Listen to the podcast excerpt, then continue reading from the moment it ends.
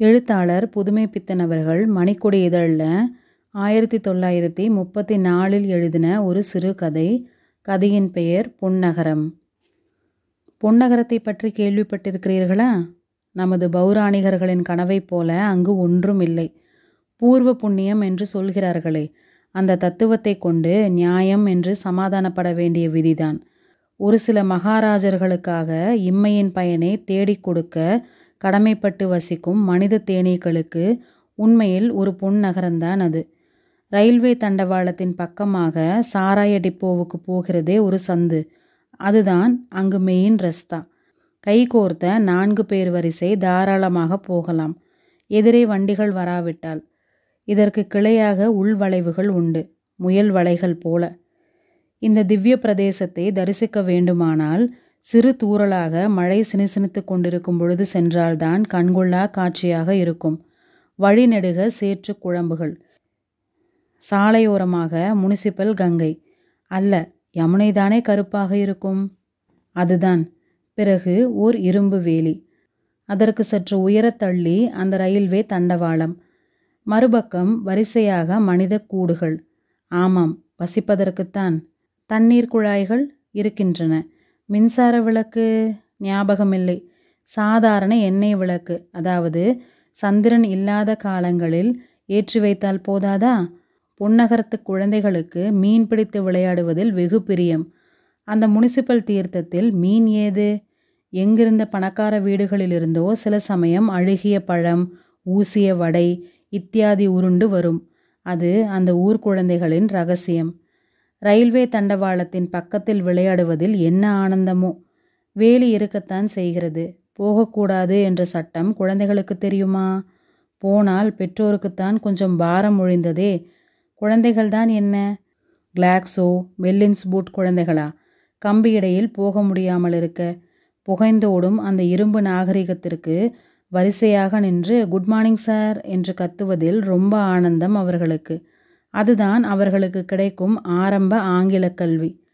ஐந்து மணிக்கு அப்புறம்தான் ஊர் கலகலவென்று உயிர் பெற்று இருக்கும்.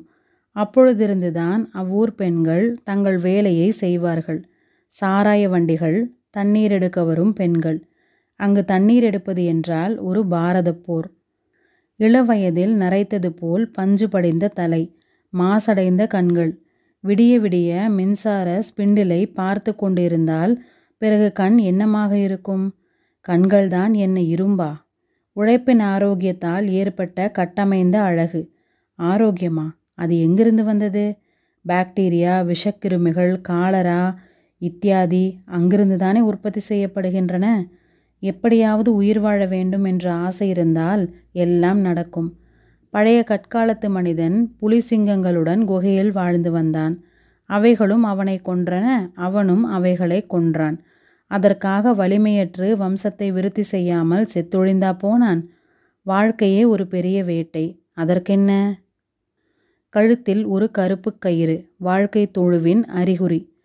அதை பற்றி அங்கு அதிக கவலை இல்லை. அது வேறு உலகம் ஐயா. அதன் தர்மங்களும் வேறு. அம்மாளு ஒரு மில் கூலி. வயது இருபது அல்லது இருபத்தி ரெண்டிற்கு மேல் போகாது. புருஷன் ஜட்கா வைத்திருக்கிறான். சொந்த வண்டிதான். அம்மாளு முருகேசன் அவள் புருஷன். அவன் தாயார் தம்பி முருகேசன் குதிரை ஆக நபர் ஐந்து சேர்ந்துதான் அவர்கள் குடும்பம். இருவருடைய வரும்படியில்தான் இவர்கள் சாப்பாடு குதிரை உட்பட. வீட்டு வாடகை போலீஸ் மாமூல் முருகேசன் தம்பி திருட்டுத்தனமாக கஞ்சா அடிக்க காசு எல்லாம் இதற்குள்தான். எல்லாரும் ஏகதேச குடியர்கள்தான். டல் சீசனில் பசியை மறக்க வேறு வழி பசி ஐயா பசி. பத்தும் பசி வந்திட பறந்து போம் என்று வெகு உய்யாரமாக உடம்பில் பிடிக்காமல் பாடுகிறீரே. அங்கு நீர் ஒரு நாள் இருந்தால் உமக்கு அடிவயிற்றிலிருந்து வரும் அதன் அர்த்தம்.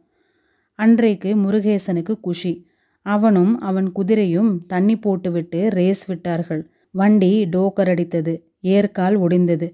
குதிரைக்கு பலமான காயம். முருகேசனுக்கு ஊமையடி. வீட்டில் கொண்டு வந்து போடும் பொழுது பேச்சு மூச்சில்லை.